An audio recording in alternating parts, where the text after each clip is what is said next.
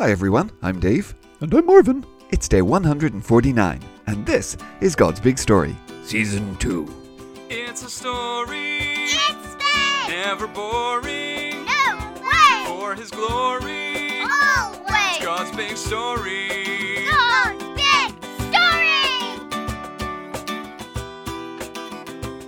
Okay, boys and girls, we have spent pretty much all week in Romans chapter 8. There's just a lot in there, but we're still not done. So let's get to it and we'll finish that up today. Hi, everyone. Nobody knows what he's gonna ask now. It's Marvin, the friendly, curious cow. Mm. Well, Marvin, most people probably won't be listening to this until later in the year, or maybe even next year or the year after, but today is actually Thanksgiving. Oh, yeah, yeah, in America, huh? Yep, our American friends are all enjoying a massive dinner today and feeling all sorts of thankful. So, what are you thankful for today, Marvin? Oh, well, I'm thankful for my friends, Dave. And I'm thankful for the Bible. And, oh, I guess I'm even a little bit thankful for you, Dave. Oh, and I'm thankful that I'm much better at quizzes than you are. Okay, hang on, Marvin, you're one up. I'm not sure you can just claim that makes you better at quizzes than me. But you know what? I am thankful for you too. And, of course, Colin.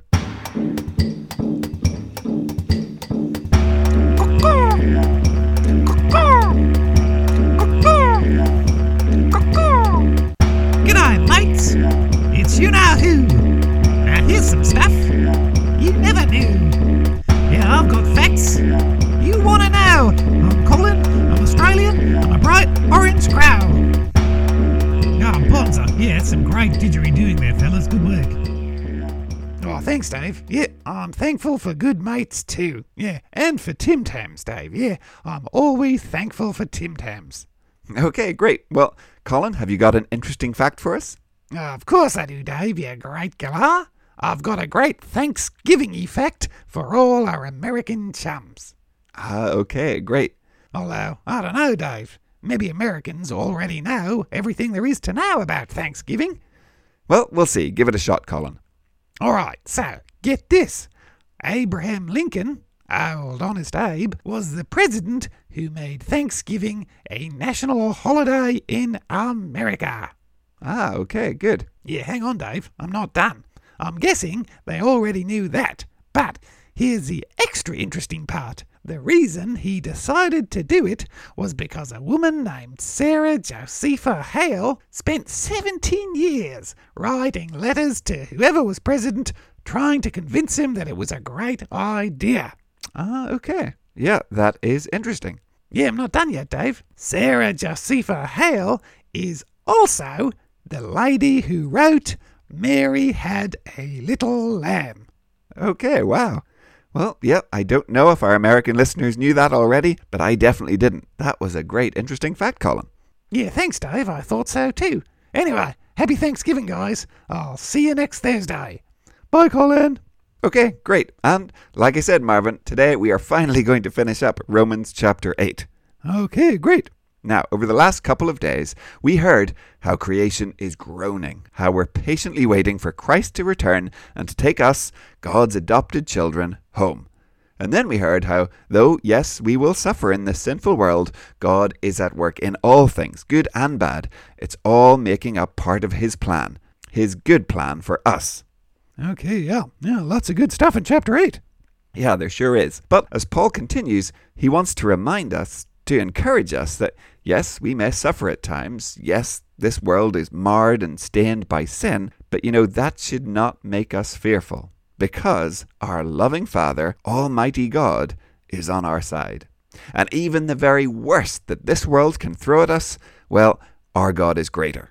Okay, sounds good. So, well, what should we listen for today, Dave? Okay, well, Paul says that nothing at all can ever what? Okay, okay, so nothing at all can ever what? I got it. Great. Okay, so Deirdre, over to you. Hello, everyone. We're reading from Romans chapter 8, starting at verse 31. What should we say then?